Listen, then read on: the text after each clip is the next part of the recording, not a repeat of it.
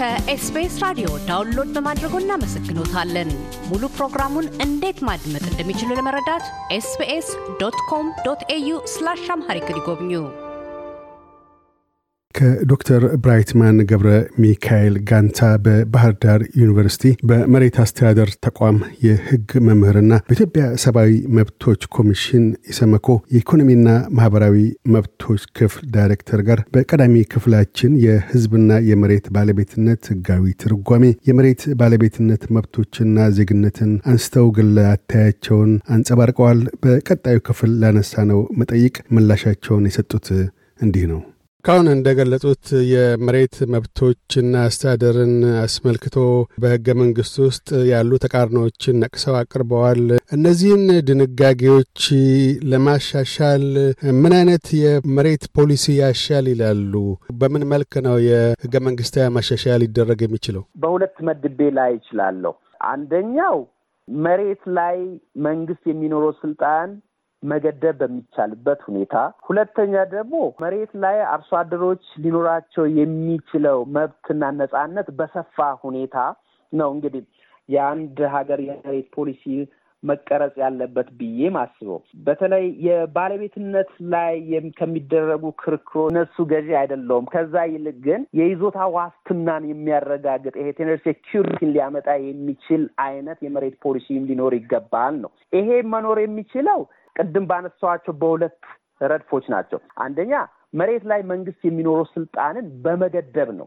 መንግስት መሬት ላይ ሊኖረው የሚኖረው ስልጣን እንዴት ሊገደብ ይችላል ስንል በሁለት መንገድ ነው። ምክንያቱም መሬትን በተመለከተ መንግስት ትልቅ role ይኖረዋል። አንደኛ መንግስት መሬትን የመውሰድ ስልጣንም ስላለው ይሄ expropriation ወይም ደግሞ አስገድዶ የማስነሳት ስልጣን በከፊል ስላለው፣ ሁለተኛ ደግሞ የመሬት አጠቃቀምን የመወሰንም ስልጣን ስላለው እነዚህ ስልጣኖች ግብር ከመሰብሰብ ስልጣን በተጨማሪ ትልቅ የይዞታ ዋስትናን ሊጎዱ የሚችሉ ስልጣኖች ናቸው። እነዚህ ተጠበው መቀመጥ አለባቸው ነው። በተለይ ለምሳሌ መሬትን አስገድዶ የመውሰድ ወይም ደግሞ ከመሬት አስገድዶ የማስነሳት ወይም ደግሞ ለሕዝብ ጥቅም መሬትን መውሰድ የሚለው ይሄ expropriation በእንግሊዝኛው የምንለው አንደኛ በልዩ ሁኔታ መሆን እንዳለበት በልዩ ሁኔታ ስንል የህዝብ ጥቅም የሚለው እሳቤ ከአንዱ አርሶ አደር ወስዶ ለሌላኛው ለፈለገው መንግስት ለመስጠት በሚያስችለው መልኩ መሆን ሳይሆን ሁለቱን ነገሮች ማመጣጠን ያለበት ይመስለኛል። አንደኛው ምንድን ነው በመወሰዱ የሚደርሰው ጉዳት ምንድን ነው?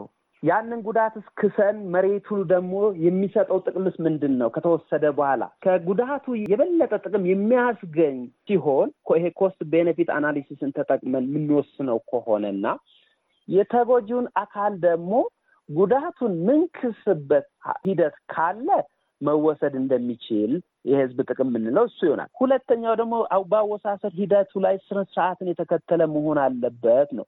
የ procedural justice ን መከተል አለበት። procedural justice ስንል ሲወሰድ የመሬቱ ባለይዞታ ሊሳተፍ ይገባል። ምን ላይ ነው መጀመሪያ ውሳኔው ላይ መሳተፍ አለበት። መሬት ይወሰድ ወይስ አይወሰድ የሚለው ላይ መሰማት አለበት። ይወሰድ ከተባለ ደግሞ የካሳ አወሳሰን ላይ መሰማት አለበት።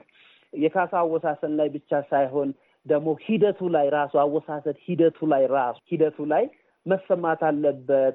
ለምሳሌ መሬት መቼ ንብረቱን ማንሳት እንዳለበት፣ ምን ያህል ጊዜ ሊሰጠው እንደሚገባ እነዚህ ጉዳዮች ላይ መሳተፍ አለበት። ከዛ ውጭ ደግሞ መሬቱም ከተወሰደ በኋላ መሬቱ ለተባለለት የልማት ዓላማ ውሏል የሚለውን እንዲከታተል ለማስቻል መሳተፍ አለበት። ምክንያቱም ለተባለለት ዓላማ በተባለለት ጊዜ መሬቱ ካለማ ያ አርሶ አደር መሬቱን መልሶ የሚያገኝበት ሂደቶች እና የሕግ ስርዓቶች ሊቀመጡ ስለሚገባ ነው። ይሄ አንዱ ነው። ሁለተኛው የስነ ስርዓት ፍትህ የምንለው ቅሬታ ካለው ገለልተኛ በሆነ የዳኝነት አካል ቅሬታውን አቅርቦ ዳኝነት ማግኘት መቻል አለበት። ለምሳሌ አወሳሰድ ሂደቱ ስርዓትን የተከተለ አይደለም፣ የተወሰደው ለህዝብ ፍላጎት አይደለም፣ የተከፈለኝ ካሳ በቂ አይደለም፣ መሬቱ በተባለለት ዓላማ አልዋለም ብሎ ዳኝነትን መጠየቅ የሚያስችል ስነ ስርዓቶች ሊኖሩት ይገባል ነው።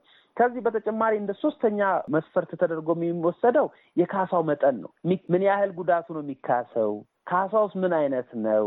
ሰውየውን ከነበረበት የኢኮኖሚያዊ ማህበራዊ ሁኔታ የተሻለ የሚያደርግ እንጂ ሰውየውን ወር አርሶ አደሩን ከነበረበት ማህበራዊ ኢኮኖሚያዊ ሁኔታ ወደ ኋላ የሚመልስ አይነት መሆን የለበትም። እነዚህ እንግዲህ አወሳሰድ ሂደቱ ላይ የሚኖረው ስርዓቶች ናቸው። ከዛ ውጭ ደግሞ የመሬት አጠቃቀምን መንግስት ሲወስን ያለው ስልጣንም መሆን ያለበት አንድ ዲሞክራሲያዊ ማህበረሰብ ውስጥ ለመንግስት የሚያስፈልገው የመሬት አጠቃቀም ላይ ጣልቃ ገብነት መሆን አለበት ነው። አንድ ዲሞክራሲያዊ ማህበረሰብ ውስጥ የመንግስት ጣልቃ ገብነት የሚያስፈልግ በይዞታ አጠቃቀም ረገድ ላይ ምን አይነት ነው ብለን መወሰን አለብን። ለምሳሌ መሬቱን በተመለከተ ጉዳት በማይደርስ መልኩ፣ በሚያለማ መልኩ፣ የተሻለ ጥቅም በሚያስገኝ መልኩ፣ የተሻለ ለማህበረሰቡ ጥቅም በሚሰጥ መልኩ መሬትን መጠቀም እንደሚኖርበት ያንን ያጠቃቀም ደግሞ የመውሰድ ስልጣን ይሄ regulation power ኡ የመንግስት ስለሆነ ነገር ግን ያም uncontrolled መሆን የለበትም ነው። ስለዚህ ለአንድ ዲሞክራሲያዊ ማህበረሰብ የሚያስፈልገው አይነት የመንግስት ጣልቃ ገብነት regulation ኑ እንደዛ መሆን እንዳለበት ማየት አለብን ነው። ይሄ እንግዲህ ከመንግስት ስልጣንን ከመገደብ አንጻር ያለው ነው። ከአርሶ አደሩና አርብቶ አደሩ ወይም ደግሞ ከባለ ይዞታው ነጻነት አንጻር ስናይ የምናነሳቸው ነጥቦች ይኖራሉ። አንደኛው የመብቱ ስፋት ይሄ bundle of right ኡ ምን ያህል መሆን አለበት፣ ምንን ምንን ማካተት አለበት ስፋቱ የሚለው ነው። ይህን ስናይ እንግዲህ በዓለም ላይ ያሉ ጥናቶች የሚያሳዩት የመሸጥ መብትን መሬትን የመሸጥ እንግዲህ ሁለት አይነት ነገሮች አሉ። መሬትን የመሸጥና መሬት ላይ ያለንን መብት የመሸጥ የሚሉትን ለይተን ማየት አለብን። መሬትን የመሸጥ መብት ያሌላቸው ማህበረሰቦችም ወይም ደግሞ በ theory ም ደረጃ በጽንሰ ሀሳብም ደረጃ ወይም ደግሞ በሀገራት ልምድም የይዞታ ዋስትና ማረጋገጥ ይቻላል። ያ ማለት መሬትን መሸጥን እንደ መብት መስጠቱ የይዞታ ዋስትናን ለማምጣት እንደ ምክንያት ላይሆን ይችላል ነው። ስለዚህ ያሉት መብቶች እስከ መሸጥ ያሉትን ሁሉ ቢያጠቃልሉ መሬትን መሸጥ ሳይሆን መሬት ላይ ያለን መብትን መሬት መሸጥን ባይሰጥም ቢኖርም ባይኖርም የይዞታ ዋስትና አንኳር ነጥብም አይደለም ነው። ስለዚህ እስከዛ ድረስ ያሉትን ቢሰጥ ለምሳሌ መሬቱን ለተባለልን ዓላማ እንዲጠቀም መሬትን በፈለገው መልኩ ማከራየት፣ መሬትን ለፈለገው ሰው ማውረስ፣ መሬትን ለተፈለገው ሰው በስጦታ መስጠት እና መሬትን አስይዞ መበደር ቢችል እነዚህ እነዚህ ነጻነቶች እየሰፉ ሲመጡ የይዞታ ዋስትና ይረጋገጣል ነው። ሁለተኛው ደግሞ የመብቱ የጊዜ ገደብ ዱሬሽኑ የምንለው ነው። ዱሬሽኑ ስንል መሬቱን ለምን ያህል ጊዜ ነው የሚጠቀመው? ዱሬሽኑ ባጠረ ቁጥር የይዞታ ዋስትናው አደጋ ላይ ይወድቃል ነው። ዱሬሽኑ በሰፋ ቁጥር ግን ያንን መሬት የኔነት ስሜት ስለሚፈጠር የመጠቀሙ የማልማቱ ስሜቱ ይፈጠራል ነው። ስለዚህ አርሶ በተመለከተ እንግዲህ ያለው በእኛ ሀገር ሕግ በጊዜ ያልተገደበ መብት ነው ያለው። እሱም ጥሩ ነው። በጊዜ አልተገደበም። ስለዚህ አርሶ አደሮች ካለ ድረስ መሬቱን መጠቀም ይችላል። ያሉትን የተሰጡትን መብቶች exercise ማድረግ ይችላል መሬቱ ላይ። እሱ ብቻ ሳይሆን ግን ተናጥል የሆኑ መብቶች አሉ። ለምሳሌ ማከራየትን በተመለከተ ለምን ያህል ጊዜ ያከራያል የሚለው አነስተኛ ጊዜ የምናስቀምጥ ከሆነ እሱም የይዞታ ዋስትናን affect ያደርጋል ነው። ኢትዮጵያ ውስጥ አሁን ባሉት ህጎች የክልልና የፌዴራል እንግዲህ ጊዜዎችን የመወሰን ስልጣንን የክልል ህጎች የተሰጠ ሲሆን የክልል ህጎችን ስናይ አርሶ አደር መሬቱን ማከራየት የሚችለው ለምን ያህል ነው ጊዜ የሚለው የተለያዩ ክልሎች የተለያየ አይነት ጊዜዎችን ያስቀምጣሉ። በአጠቃላይ ስናይ ግን ከሁለት ዓመት እስከ ሰላሳ ዓመት የሚደርስ መሬትን የማከራየት መብት ያለው መሆኑን ያስቀምጣል። እንግዲህ ሁለት ዓመት የሚለው በጣም ያነሰ ጊዜ ነው ብለንም ልንወስድ እንችላለን። ይሄም ያው ከክልል ክልል የሚለያይ ቢሆንም በአጠቃላይ ስናይ ግን የማከራየቱ ዱሬሽኑ በዚሁ ልክ ትልቁን ጊዜ የሚሰጠው የአማራ ክልል የገጠር መሬት አዋጅ ነው እስከ ሰላሳ ዓመት የሚል ነው። እነዚህ መብቶችን ደግሞ exercise ሲያደርግ ገደቦችስ አሉ ወይ? የመንግስት ጣልቃ ገብነት አለ ወይ? ለምሳሌ ምን ያህል መሬቱን ነው የሚያከራየው? ሲያከራይስ ደግሞ የኪራይ ውሉ የሚጸናው መሬት መንግስት ሲያጸድቀው ነው ወይ የምንላቸው ነገሮች ካሉ ይሄን የመሬት መብቱን በመጠቀም ረገድ የአርሶ አደሩ ነጻነት አይኖረውም ነው። ስለዚህ የ local government ኦች intervene የማድረግ የይዞታ ዋስትና ላይ አደጋ የሚጥሉ ይሆናሉ ማለት ነው። በዚህ ሂደት ላይ ደግሞ አሁንም ቅሬታ ያለበት ከሆነ አርሶ አደሩ ገለልተኛ በሆነ አካል የይዞታ መብቱን የማስፈጸም የማረጋገጥ enforce እንዲደረግለት የማድረግ ነጻነት ሊኖረው ይገባል ነው።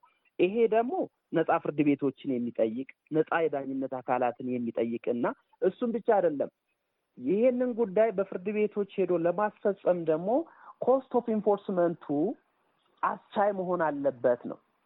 እሺ የፍትህ ዋጋው ወይም ደግሞ ፍትህ ለማግኘት የሚሄድበት cost ኡ ወጪው ከፍተኛ ከሆነና አርሶ አደሩ የማይቻል ከሆነ ፍትህን የማግኘት እድሉ የሚኖረው ሀብታሙ ባለ ሀብቱ ብቻ ይሆናል ነው። ስለዚህ enforcement cost ኡ ከልካይ ገዳቢ መሆን የለበትም ነው። እነዚህን ሁኔታ የሚያሟላ አይነት የፖሊሲ ማዕቀፍ ሲፈጠር ነው እንግዲህ የይዞታ ዋስትና ተረጋግጦ የይዞታ ዋስትና ሲረጋገጥ ደግሞ የይዞታ ዋስትና ትሩፋቶች የሆኑት ኢንቨስትመንቱ የሚሳለጠው መሬቱ በጣም አምራች የሚሆነው ዘላቂ ልማት የሚሳካው ችግር ድህነት የሚቀረፈው እነዚህ ነገሮች ሲሟሉ ነው። ዶክተር ብራይትማን ገብረ ሚካኤል ጋንታ በባህር ዳር ዩኒቨርሲቲ በመሬት አስተዳደር ተቋም የሕግ መምህርና በኢትዮጵያ ሰብአዊ መብቶች ኮሚሽን የኢኮኖሚያዊና ማህበራዊ ጉዳዮች ክፍል ዳይሬክተር፣ ስለ ቃለ ምልልሱ እናመሰግናለን። እኔም አመሰግናለሁ። እዚህ ያንጸባረቅኩት ሀሳቦቼ የግል ሀሳቦቼ እንጂ የምሰራባቸው ተቋሞች ሀሳብ አለመሆኑ አጽንኦት ይሰጥልኝ። እያደመጡ የነበረው የኤስቢኤስ አማርኛ ፕሮግራምን ነበር። የፕሮግራሙን ቀጥታ ስርጭት ሰኞና አርብ ምሽቶች ያድምጡ። እንዲሁም ድረገጻችንን በመጎብኘት on demand እና በ SBS mobile app ማድመጥ ይችላሉ። ድረገጻችንን SBS dot com dot au Amharic ን ይጎብኙ።